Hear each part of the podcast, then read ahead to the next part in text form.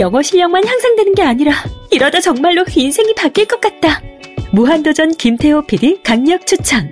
통역사 출신 영어 독학의 신이 알려주는 궁극의 영어 마스터 비법. 영어책 한 권 외워봤니?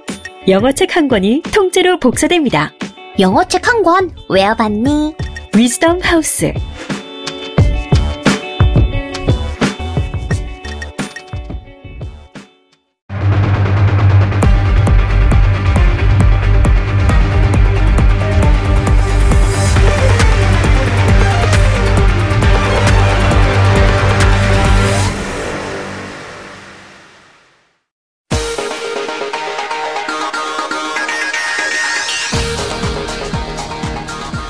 여러분의 오후를 확 뒤집겠습니다. 온라인의 시대 분노하는 국민의 대변자 정봉주입니다.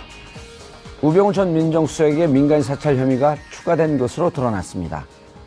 하지만 위법한 지시도 부당한 권한 행사도 하지 않았다는 우 전 수석. 과연 법원은 어떤 결정을 내릴까요? 안희정 충남도지사의 선의 발언이 논란이 되고 있습니다. 박근혜 대통령도 선한 의지로 좋은 정치를 하려 했다는 안 지사. 하지만 야권의 비판은 거셉니다. 안 지사가 말한 선의, 무엇이 문제인지 짚어보도록 하겠습니다. 2월 21일 화요일 정보문제 품격시대 시작합니다.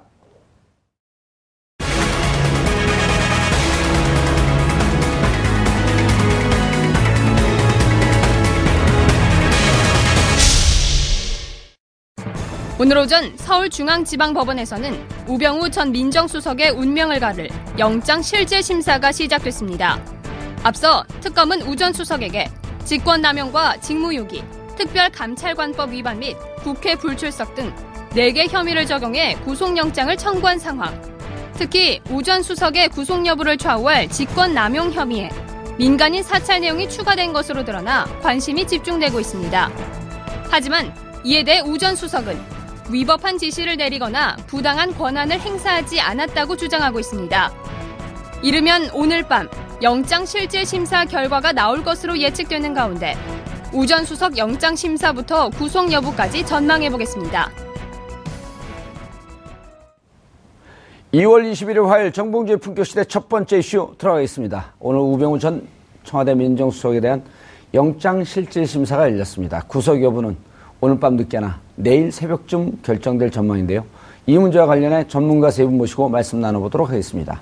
장윤선 오마이TV 방송국장 나오셨습니다. 네, 안녕하세요. 예, 구속될 것 같아요? 구속 전망이 많더라고요. 예. 다른 사람 얘기를 전하라는 게 아니라 본인의 생각을 물어봤습니다. 제가 어떻게 판사님의 뜻을 알겠습니까? 예. 지엄하신 판사님의 뜻은 판사님만 아시는 것으로. 그래요? 일개 기자 주제에 어떻게 알겠습니까? 지금 판사를 조롱하는 거죠? 아닙니다. 자, 그리고 최진영 변호사님 자리하셨습니다. 네, 반갑습니다. 예. 최진영입니다. 구속 될까요? 예. 창과 방패 만만치가 않은 것 같습니다. 예. 조금 이따 그 이유를 제가 설명드리겠습니다. 최진영 변호사입니다.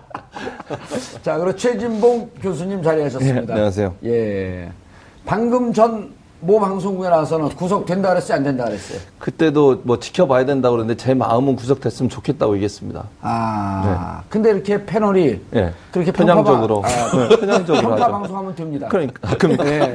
진행자만 등록을 시키면 됩니다. 맞습니다. 자, 들어가면서 뭐 노래 부르는 게 문제가 됐었는데 뭐 노래 부르는 거 어제 오늘 일도 아닌데. 그렇죠. 벌써 두 번째 일인데요. 오늘 예. 오전 10시 30분에 영장실질심사를 받으러 예. 우병우 전 민정수석이 법원에 출석하는 장면인데요. 지난번에도 KBS 여기자를 한번 노려봐가지고 문제가 된 적이 있었는데 예. 이번에도 똑같은 장면이 연출이 됐습니다. 상당히 뜨거운 논쟁이 좀 네티즌들 사이에서 벌어지고 있는데 저는 기자가 예. 좀 우병우 전 수석의 감정선을 건드린 측면도 오호. 있지 않나라는 예. 생각이 좀 듭니다. 왜냐하면 사실 영장실질심사 받으러 들어가는 사람의 심경은 상당히 참담할 거라고 생각이 좀 되는데 예. 구속 전 마지막 인터뷰가 될 수 있는데 한 말씀 하시라라고 예. 했기 때문에 그 기자의 발언이 상당히 좀 질문이 우병우 수석에게는 아팠을 수 있다. 오늘 들어가면 이제 지금 못 나오고 구속이 될 텐데 네. 구속 전 마지막 인터뷰일 수도 있으니 한 말씀 해달라. 네, 라는 예. 말이 굉장히 아팠을 거예요. 예. 우병우 수석은. 그래서 우병우 수석은 지금 무슨 얘기하냐고 그러면서 화가 나서 째려봤을 수 있죠. 우병수 수의 노려본 것을 네. 선의로 받아들이죠. 뭐. 노려보고 싶었겠습니까? 그래서 선의가 유행이라고. 예. 자, 대부분이 구속될 것이다라고 하는 전망이 좀 우세해요. 네네. 예. 지금 이 부분은 그 좀 법조인이기 때문에 좀 예. 따져봐야 될 것 같습니다. 그렇죠. 두루뭉술이하게 해서 뭐 우리가 무슨 부채도사도 아니고 네. 그러니까 지금 하나하나 좀 따져봐야 될 것 네. 같은데요. 봉도사, 명도사 그렇습니다.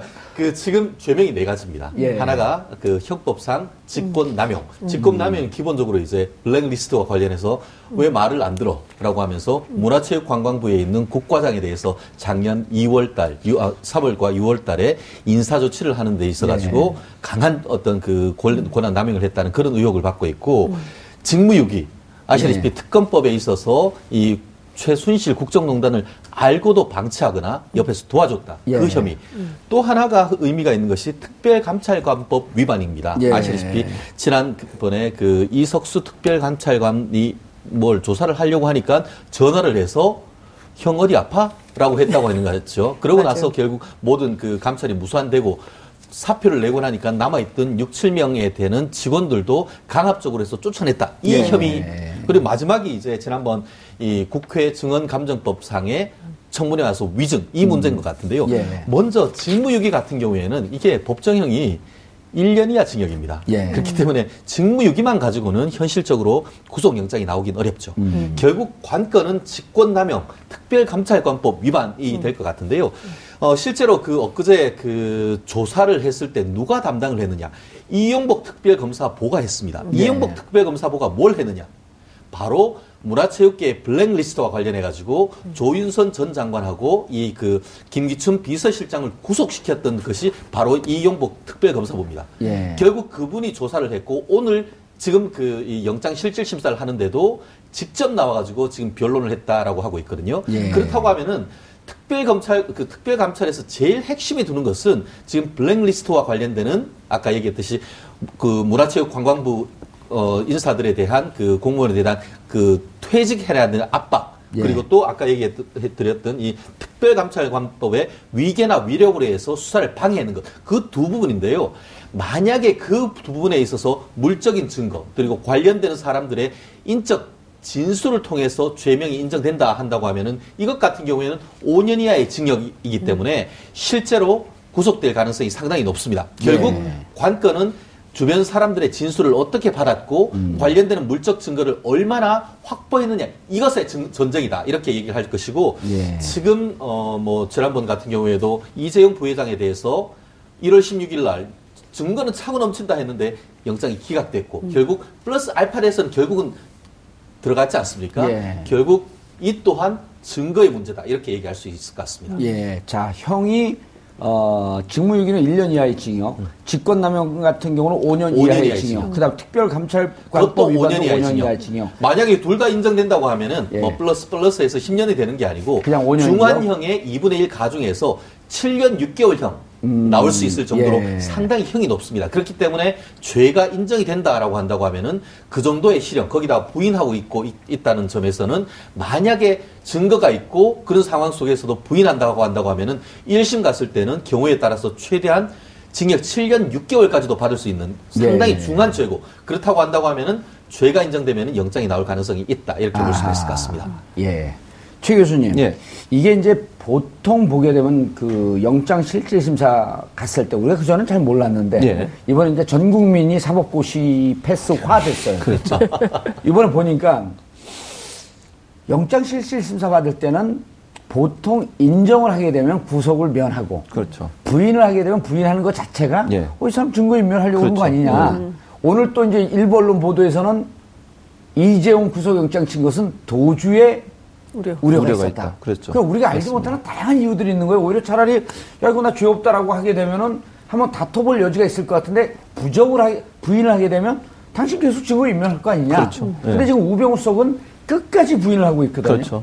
왜냐면 자기 입장에서는 인정하는 순간 모든 게 다 뒤집어 쓰는 거니까 뭐 아니면 돈 거죠 사실은. 예. 우병우 입장에서는 지금 인정하면 모든 지금 말씀하신 변호사님 얘기했던 7년 몇 년 뭐 잘 모르겠습니다만 예. 7년 이상의 범죄 행위가 돼서 재판받고 감옥 살아야 되고 이런 상황이지 않습니까? 그런 상황이다 보니까 본인이 인정을 안 하려고 하는 것 같고, 제가 볼 때는 가장 이제 중요하게 생각할 때 최순실을 모른다고 계속 지금 얘기하고 있지 않습니까? 예. 근데 오늘 법원 재판이 최순실 안종범 재판에서 최철이라는 사람이 나와서 증언을 했어요. 그분이 문화체육부 장관, 김종덕 장관의 보좌관이었거든요. 예. 근데 그분이 뭐라고 얘기하냐면, 고영태가 얘기해 줬는데, 고영태의 말을 듣기에, 물론 고영태 말이 진실이냐 아니냐 가지고 또 따질 수는 있겠지만, 고영태가 본인한테 얘기해 준 걸로 봐서는 최순실이 우병우 전 수석을 알고 있었고 지속적으로 민정수석실로부터 정보를 제공받았다라고 증언한 걸 들었다고 얘기를 했고요. 또 본인을 잠깐만요. 예. 최철이라고 하는 분이 영장실질심사에 나왔다는 거예요? 아니요. 그 최순실 안종범 재판에 나왔어요. 예. 재판에 나가서 증언을 했어요. 재판에 나와서 고영태로부터 이렇게 전문 증거라 그러죠? 예, 들었다. 예, 그렇게 얘기를 했고, 또 한 가지 뭘 얘기했냐면, 고영태가 자기한테 전화를 해서, 지금 최철을, 민정수석실에 조사를 하고 있고, 곧 잘릴 것 같다. 이런 얘기를 들었다는 거예요. 듣고 나서 며칠 후에 실제 민정수석 행정관이 전화를 해서 만나자고 해서 몇 가지 물어볼 게 있다고 해서 만나서 그 의문사항에서 질문을 하고 받아갔다. 라고 했어요. 그 말은 결국 뭐냐면, 고영태가 했던 말이 사실일 가능성이 높다는 걸 증언하는 거지 않습니까? 그러니까 고영태가 분명히 민정수석실에서 지금 조사를 하고 있고 곧 잘릴 것 같다라고 얘기를 했는데, 며칠 있다가 실제 민정수석 행정관에 전화를 해서 만나자고 하고 만나서 그런 의문사항에서 질문을 받았다. 그러니까 조사를 받았다는 거잖아요, 결국은. 비공식적으로. 그런 내용으로 보면 고영태가 최철한테 했던 말이 진실일 가능성이 높고, 그렇다고 하면 최철이 고영태한테 들었다고 하는, 민정수석실로부터 지속적으로 최순실이 정보를 받았다. 또 인사에도 개입했다 하는 부분들이 명확하게 드러난 사실이라고 볼 수 있는 거죠. 그러니까 모른다고 하는 게 거짓일 가능성이 높다고 저는 생각을 하는 겁니다. 알겠습니다. 실제로 그 부분이 굉장히 중요합니다. 계속 기자들이 묻지 않습니까? 제일 먼저 묻는 게 뭡니까? 최순실 아세요? 모릅니다. 결국 모릅니까? 이 그 최순실 특검법에 있어서 이 우병우 수석과 관련해서는 최순실 국정농단을 알고도 방치했지 않느냐. 국정농단을 알고도 방치하기 전제가 뭐겠습니까? 최순실을 알아야 되는 것이죠. 결국 그 부분을 뚫어내느냐. 그 부분조차도 뚫어내지 못했다라고 한다고 하면 결국 오늘 영장 기각될 수가 있는 것이죠. 그렇기 때문에 최순실과의 관계가 어떤지를 확인했는 것이 물증이나 관련된 사람들의 증거가 있는가, 이거 굉장히 중요한데요. 지금 최 교수님이 얘기했듯이 지금 그 최 교수님이 얘기하는 것도 최철이라는 사람이 이 고영태, 최철, 이번에 고영태 녹음 파일에 나오는 사람인 것이죠. 그런 사람인데, 그 또한 지금 뭐 최철이 직접 그걸 아는 것이 아니고 고영태를 통해서 있는 것이기 때문에 이른바 그걸 전문 증거라고 합니다. 그래서 앞으로 그것을 이제 서로 직접 대면 조사를 해서 고영태로부터 직접 확인하거나 그런 게 아니라고 한다고 하면은 아직까지 그것도 부족한데요. 결국은 지금 두 사이의 관계가 어떤지를 밝히는데 굉장히 큰 시간을 지금 5시간 20분을 했다고 하는데 그중에 거의 1시간을 서로 주고받을 가능성이 저는 있다고 봅니다. 그것 이외에 아까 얘기했듯이 구속 사유 같은 경우에는 기본적으로 도주 우려, 증거인멸 우려입니다. 도주 우려가 뭐냐 하면은, 좀 전에 제가 7년 6개월, 이른바 중형을 받을 가능성이 높으면은, 중형 받으면 어떻습니까? 도망가고 싶죠. 그렇죠. 그래서 중형이 받을 가능성이 있을 경우에는 도주 우려가 있다라고 해서 영장을 발부하고, 부인을 한다. 다른 사람들하고 말 맞출 수 있네, 증거인멸할 수 있네 해서 죄를 인정하지 않고 부인할 때는, 그때는 증거인멸의 우려가 있다라는 이유를 해서 영장을 발부하는 것입니다. 그렇기 때문에 죄가 만약에 그 지금 관련해서 객관적인 증거로 인정됨에도 불구하고 나 모르쇠 해서 한다고 하면은 증거인멸의 우려도 있고, 말씀드렸듯이 형의 경우에 따라서는 7년 6개월이라는 중형을 받을 가능성이 있다고 한다고 하면은 그것은 이른바 도주의 우려가 있다. 결국 양수 겸장으로 다 구속 사유가 인정될 수 있다. 그런데 결국 그것은 증거의 문제다. 이렇게 됩니다. 그렇죠. 최순실을 모른다라고 우병우 전 수석이 아예 방어막을 쳤기 때문에 거기서 어떻게든지 뚫고 들어와서 법원 판사, 영장 전담하는 판사의 심중을 움직여야 되는 거예요. 그렇습니다. 거 결국 그렇기 때문에 그 우병우 수석은 굉장히 위험한 그 게임을 하고 있는 겁니다. 아시다시피 최순실을 모른다라고 했기 때문에 끝까지 그렇게 버텨야 될 거 아니에요. 그러니까 아는 관계가 없다라고 하면 그걸로 나는 만세 부를 수 있고 나올 수 있는 겁니다. 그렇지만 모른다는 정말 가장 기초적인 사실이 무너진다고 하면 그 다음부터는 쓰나미처럼 본인이 세워준 그런 것들이 쫙 무너질 수밖에 없는 것입니다. 결국 그런 오늘 뭐 게임이라고 해서 얘기를 하긴 그렇습니다만 오늘 그 특검과 우병우 측 변호인의 일합을 겨루는 것에서 관건은 과연 검찰이 이 그 특검이 우병우가 최순실을 개인적으로 알았냐? 뭐 언론 통해서 우리나라 지금 유치원 중에 최순실을 모르는 사람이 뭐가 있습니까? 예. 개인적인 관계에서 아는지 여부를 알았는지 그것만 사실은 이 재판부에게 확신만 시킨다고 한다고 하면은 결국 영장 발부할 가능성이 상당히 높다. 예. 만약에 기각된다고 하면은. 여전히 이 우병우가 최순실을 개인적으로 모른다라는 것을 뚫어내지 못한 결과다. 이렇게 보면 될 것 같습니다. 근데 저는 한 가지 더 그 증거. 지금 특검에서 갖고 있는 자료 중에 그게 나왔지 않습니까? 장시호가 네. 사진 찍어서 제출했던 증거가 있어요. 예. 사진 찍어서 제출한 증거에 보면 KTNG 사장, 우리은행 사장, 그다음에 경찰청장, 이철성. 지금 음주운전 때문에 지난번에 문제가 됐잖아요. 그렇죠. 예. 그것도 너무 잠깐 옆으로 빠져서 얘기를 하면 그것도 너무 황당하다고 생각해요. 그 사람 검찰장. 아니, 그거 중요한 겁니다. 왜냐하면 사진 찍은 그 인사 파일에 이철성 경찰청장이 들어가 있었죠. 그렇죠. 그러니까 예. 그 사람에 대해서 지난번 국회에서 문제가 됐었지 않습니까? 음주운전 전력이 있었다고 했는데 그걸 민정수석에서 제대로 밝혀지지 못했다는 게 문제가 됐어요. 법 증언에 따르면 이철성 본인이 음주운전한 사실이 있다고 했음에도 불구하고 임명을 했단 말이에요. 강력하게. 그런데 나중에 알고 봤더니 최순실이 통화하는 것을 장시호가 들었다. 그렇죠. 그러니까 최순실이 뭐라고 얘기했냐면 저쪽에서 음주운전 때문에 안 됩니다라고 얘기하니까 그게 왜 문제가 안 돼? 밀어붙여? 라고 얘기했다는 거예요. 그래서 대통령 임명을 했다는 거 아니겠습니까? 그럼 최순실이 적극적으로 개입해서 이철성 경찰 차장을 청장으로 만드는데 영향을 미쳤다는 것이고 또 시크릿백이라고 해서 최순실이 늘 애지중지 화장실까지 들고 다녔다는 그 백 안에 인사 파일이 있었고 그 파일에 붙어있는 포스트잇에 민정수석실 검증 중, 민정수석실 검증 완료라고 하는 게 있었다는 거예요. 그 사진을 찍은 거를 특검이 입수를 했어요. 그렇다고 하면 최순실이 왜 민정수석실이 검증하고 있다는 거나 검증 완료됐다는 사실을 거기에 붙여놨겠습니까? 민정수석과 밀접하게 관련돼서 인사와 관련된 정보를 주고받았다고 하는 증거일 수밖에 없는 거예요. 그런데 우병우 전 민정수석이 최순실을 모른다? 이게 말이 되냐는 거죠. 예. 그렇죠. 핵심적으로 단서가 되는 것이 바로 저 포인트라고 저는 생각을 하는데요. 정말 재밌는 게 제가 특검 도우미라고 언젠가 제가 이 방송에 출연해서 말씀을 드린 적이 있어요. 장시호는 특검의 도우미로 알려져 있다. 특검 도우미 기자 제가 다른 사이에서 얘기해서 창피당했어요. 아 그래요? 아니래요? 특급 도우미. 그러니까 이번 경우도 사실 확인을 좀 해보면 그러니까 지난 7월에 TV조선에서 처음 그 자택이 알려진 거 아니에요. 그러니까 그때 더 이상 집에 들어갈 수 없는 최순실 씨가 몸을 피해서 장시호 씨네 집에 와 있었던 거예요. 그래서 장시호 씨네 집에 와 있는데 앞서 말씀하신 대로 그 최순실이 애지중지했던 그 명품 가방 안에 뭐가 에르메스 백.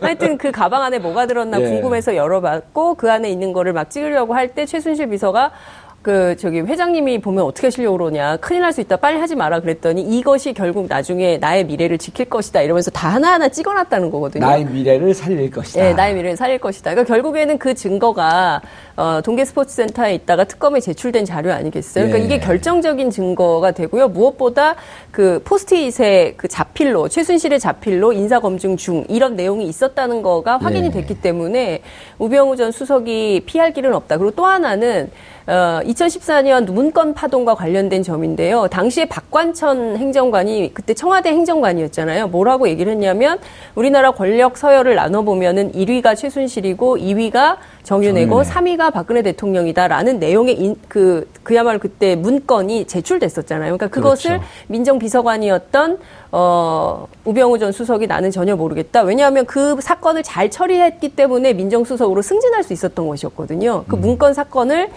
문건으로 하지 않고 문건 유출에 포커스를 맞춰서 국정 개입 사건을 문서 유출 사건으로 둔갑을 시켰죠. 둔갑을 시킨 게 바로 우병우 수석이기 때문에 박관천 행정관도 아는 사람을 민정비서관 그리고 민정수석을 지낸 사람이 모른다라고 하는 건 도저히 이율배반적인 상황으로밖에는 이해할 수가 없다. 이런 말씀을 드렸습니다. 다만 이 부분과 관련해 가지고는 지금 결국 결국은 창과 방패의 대결인 겁니다. 지금 두 분이 말씀하신 게 저 또한 다른 방송에서 굉장히 유력한 증거가 될 가능성이 있다라고 말씀을 드립니다. 그렇지만 거기에 과연 그렇다고 하면은 그 민정수석실에 보내라는 것이 그것이 결국 우병우 수석한테 보내라는 의미이냐.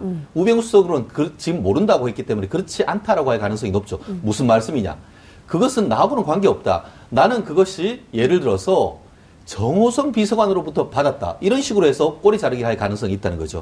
나는 그것이 당연히 이쪽으로 해서 박근혜 대통령의 측근에 있었던 사람들로부터 받은 것이지, 그것이 이 최순실과 관계된 것을 내가 어떻게 알았냐, 그렇게 항변할 가능성이 있고, 그렇게 됐을 경우에 어떤 식으로 또 한 번 더 보강을 할 것인지 그 부분까지도 아마 특검은 생각해놨을 가능성이 없지 않느냐 싶은데, 말씀드렸듯이 거기에는 지금 그 언론에 나왔을 때 어제 어떤 얘기가 있었냐면, 거기 있는 포스트잇이 필적 감정을 해서 이것이 우병우 수석 거일 수도 있다, 그런 얘기가 사실 나왔었는데 나중에 후속 보도를 보니까 그게 우병우 수석 것이 아니고 최순실의 메모였다, 이런 얘기가 나왔단 말이에요. 예. 그래서 그렇기 때문에 아마 처음 나왔을 때는 특검이 이거 완전히 홈런이다 이렇게 생각을 했었을 텐데, 확인해 보니까 아마 그렇게 해서 결국 단순히 그 어떤 그 카메라에 찍었는 것 플러스 알파로 해서 민정수석실로 했는데 이것이 어디로 가서 어떤 식으로 왔는지 그 부분을 엊그제 보니까 장시호 불러서 조사를 했습니다. 그걸 하면서 관련되는 사람을 플러스 알파가 있다고 한다고 하면은 이른바 슛골인이 될 것이고, 그것이 아니라고 한다고 하면은 아직까지 좀 뭐 시간이 아직까지 2월 28일까지 남아 있으니까 보안 수사를 해야 될 가능성도 남아 있지 않나 싶습니다. 최 교수님. 예. 그런데 이제 오늘 그 기자들이 지난번 참 우리 그 학습 효과들이 좋아요. 대한민국 국민들 기자들이 지난번에 이제 김기춘 펍꾸라지. 예. 요즘 노래도 나왔어요. 모르쇠 노래가 나와서 무슨 나는 모르쇠 펍꾸라지 뭐 이런 노래를 해요. 그런데 그 김기춘 비서실장이 검찰에 출두할 때 플라스틱 안경으로 바꿔 쓰고 왔단 말이에요. 그래서 구속 상황에 대비해서 좀 상황을 좀 준비하고 있는 거 아니냐. 그런데 이번에 그렇죠. 출두하는 우병우. 예. 그냥 쇠 안경을 쓰고 왔단 말이에요. 이거는 나 구속 안 될 거다.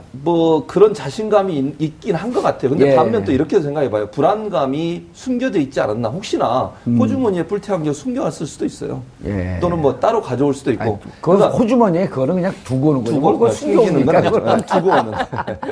워낙 이미지가 이상하니까 그렇게 많이 나오네요. 어쨌든 그러면서 불구하고 저렇게 뿔테안경이 아니라 금태안경을 그대로 쓰고 나온 건 나는 죄가 없다고 하는 걸 또 강변하는 모습일 수도 있다고 봐요. 그런 디테일까지도 하면서 생각해봤죠. 왜냐면 이미 지금 말씀하신 것처럼 이미 김기춘 전 실장의 구속영장 실질심사 받을 때 그런 사례가 있었기 때문에 본인 입장에서 그걸 보이지 않았을 거예요. 만약에 또 뿔테하는 경 쓰고 나와서 언론이 분명히 그렇게 썼을 거예요. 우병우도 구속을 예상하고 뿔테하는 경 쓰고 왔다라고 기사를 쓸 걸 예측했을 거고, 그런데도 숨기지 못하는 게 뭐냐면 째려보는 거예요.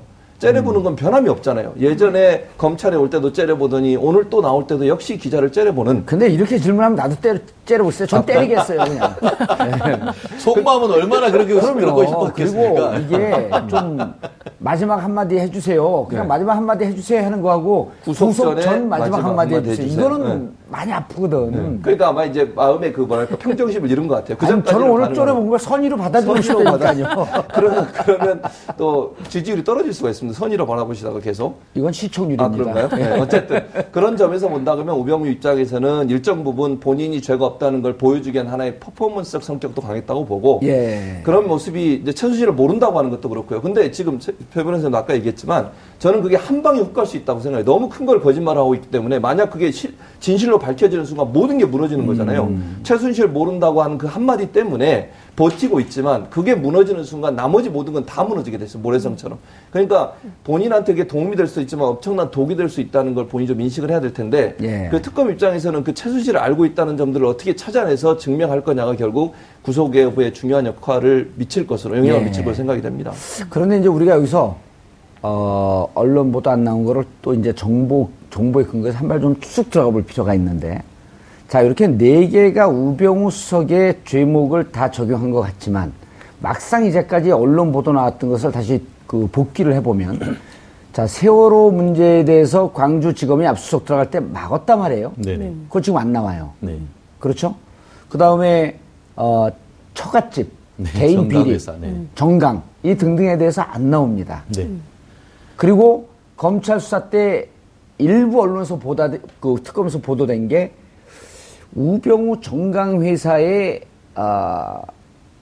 십수억 원이 해외로부터, 싱가포르로 추정되는 해외로부터 입금된 돈이 있었다.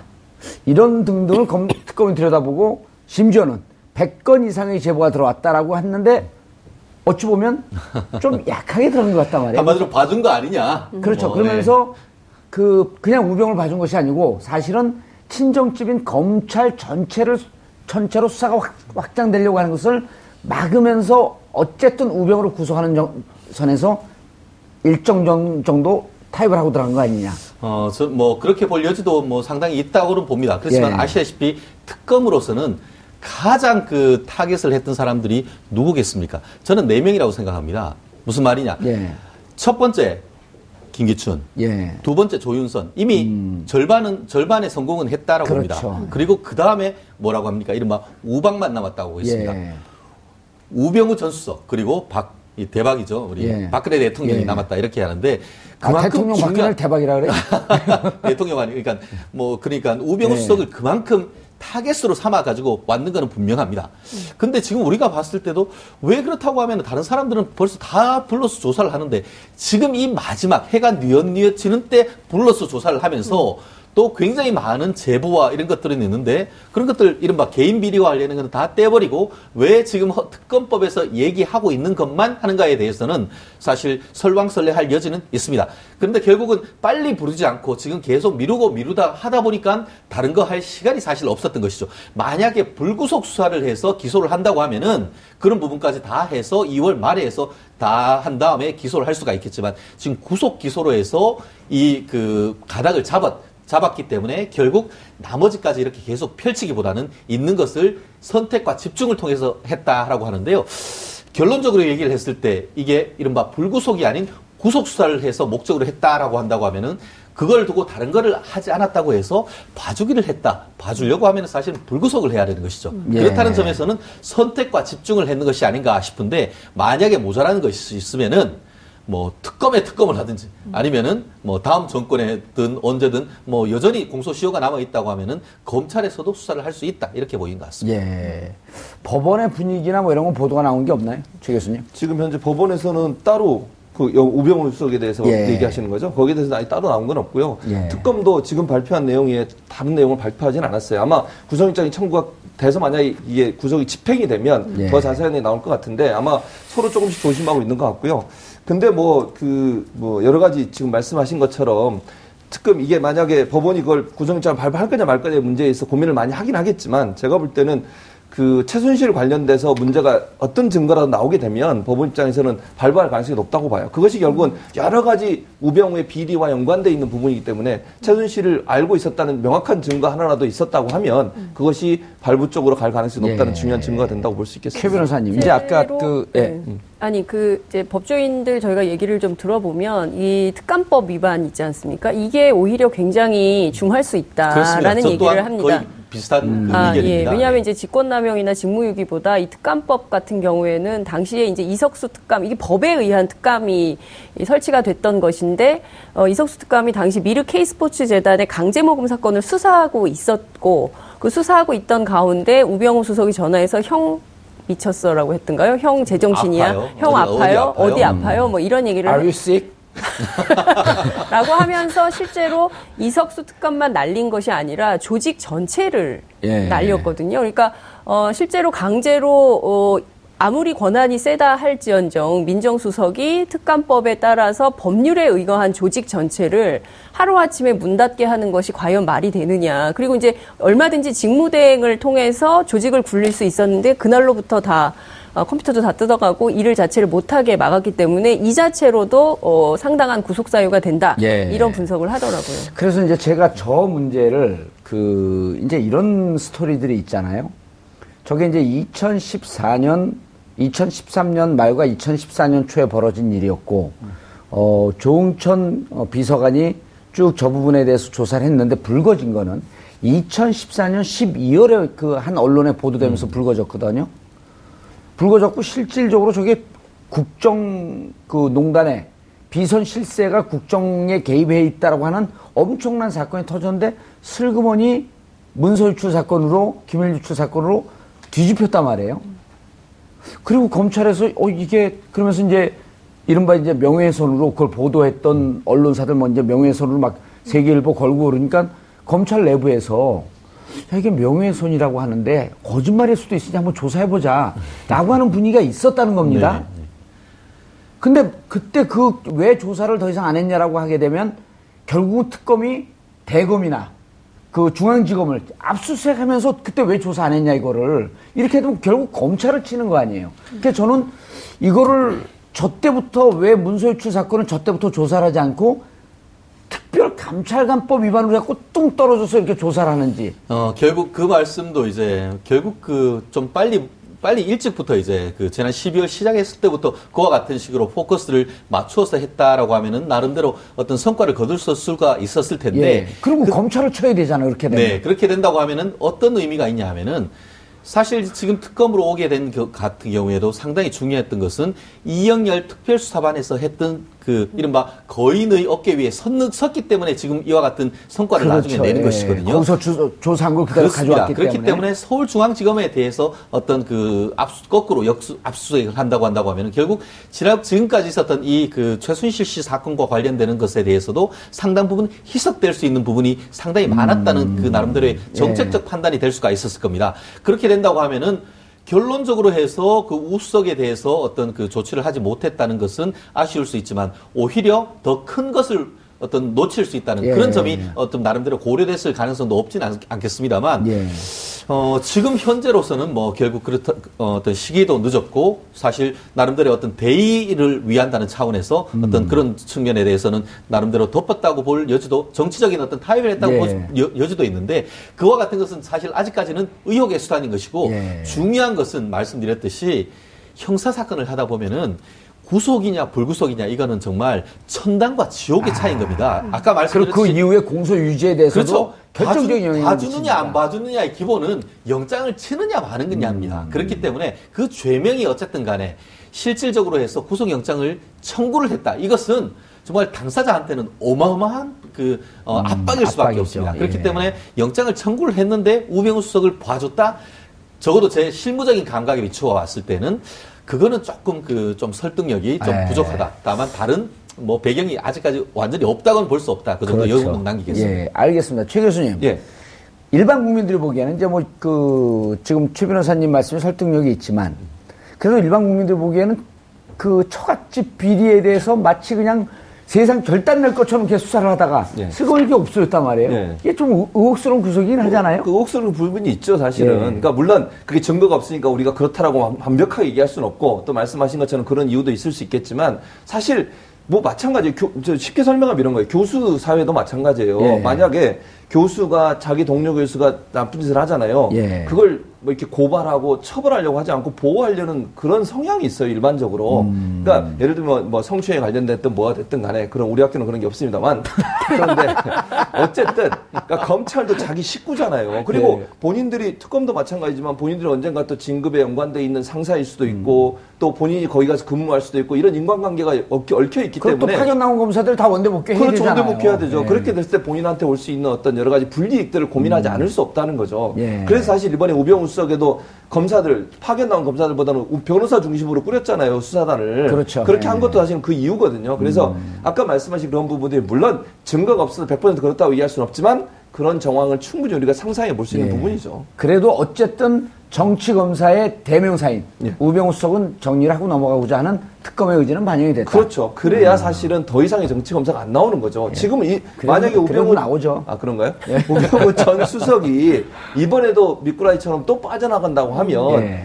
많은 국민들은 그럴까 우리나라의 법의 정의가 정말 서 있는 것이냐 해서 그렇죠. 의문을 가질 거예요. 예. 법을 잘 알면 자기가 아무리 나쁜 짓을 했어도 피해 나갈 수 있다고 하는 그런 선례를 남기는 거지 않습니까? 예. 그게 얼마나 국민들을 분노하게 하겠습니까? 지금 사실 굉장히 중요한 포인트가 그러니까 그 2월 국회에서 꼭 해야 되는 세 가지 입법 과제가 있으니 하나는 언론 개혁, 하나는 검찰 개혁, 하나는 재벌 개혁이지 않습니까? 예. 그 중에서 이제 검찰 개혁이 여기서 드러나는 바인 것이죠. 그러니까 그동안 굉장히 뭐 검찰 안에 우병우 사단, 국정원 안에 우병우 사단 뭐 이런 얘기가 계속 많아서 실제로 우병우 사단을 걷어내는 것이 굉장히 중요하다. 이 정치 검찰들을 뜯어내지 않고서는 제대로 된 검찰 개혁 할 수가 없다. 그래서 뭐 고비처도 만들어야 된다 이런 주장들을 했던 거 아니겠어요? 그러니까 실질적으로 검찰의 자기 기능을 제대로 하기 위해서는 국회 안에서의 입법 활동 이런 것도 굉장히 중요하다 이런 말씀 드리고 싶습니다. 근데 말씀 조심해야 되는 게 예. 잘못 걷어내다가 어떻게 됐죠? 예. 법적 근거가 있어서 돼야 되는데 사실 명확하게 지금 그냥 그 약간의 농담으로 하는 건데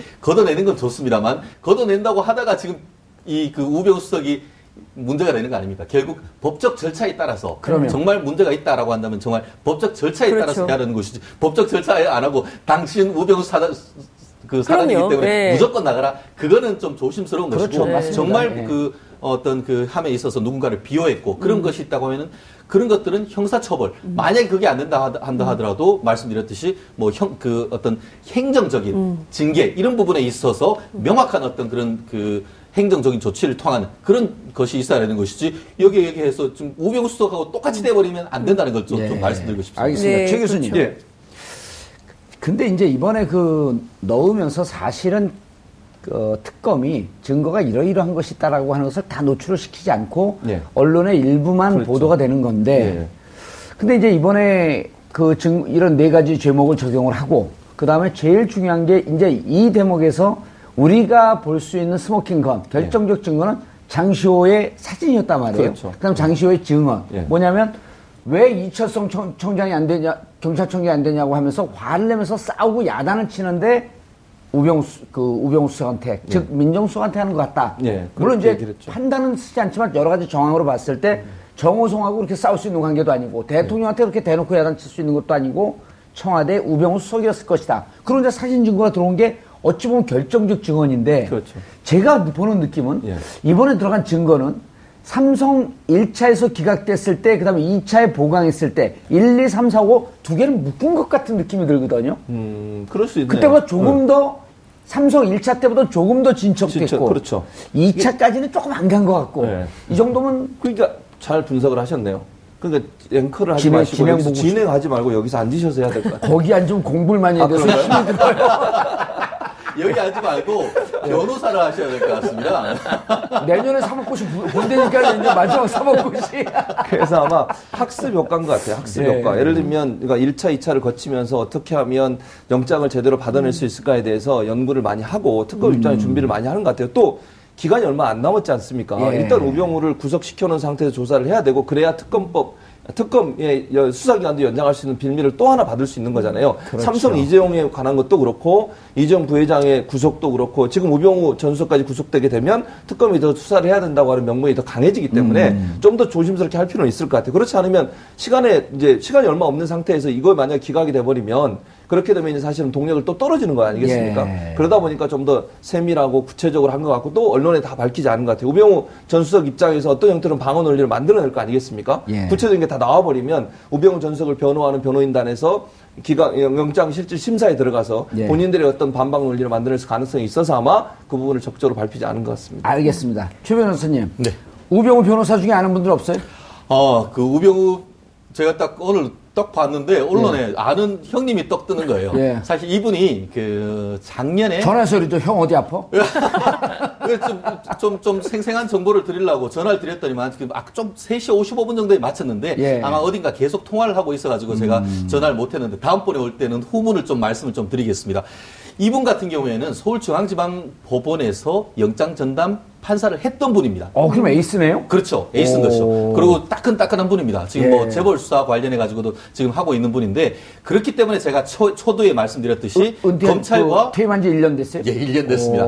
결국 뭐 퇴임한 지 1년이 어떤 뭐 그 정관 이런 것이 아니고 구속에 관한 기준을 누구보다 잘 안다는 것이죠. 그렇기 때문에 이런 사건에 있어가지고 본인의 기준으로 봤을 때는 영장을 기각했다. 이런 식으로 해서 구체적 사건을 들이대면서 법원을 설득할 가능성이 있는데 그와 같은 어떤 그 공방 중에 얼마나 이 특검에서 이와 같은 그 증거를 통해서 법원을 설득했는지가 굉장히 중요하고 흥미로운 것은 2월 20일, 엊그제 이제 법원에서 인사이동이 있었습니다. 그래서 지금 오민석 오민석. 예. 그 부장판사 사법연수 26기신데, 이 영장은 지방에 있으면서도 다 돌아가면서 합니다. 그렇지만 예. 영장 전담은 사실상 이번에 중요한 사건을 처음 하는 겁니다.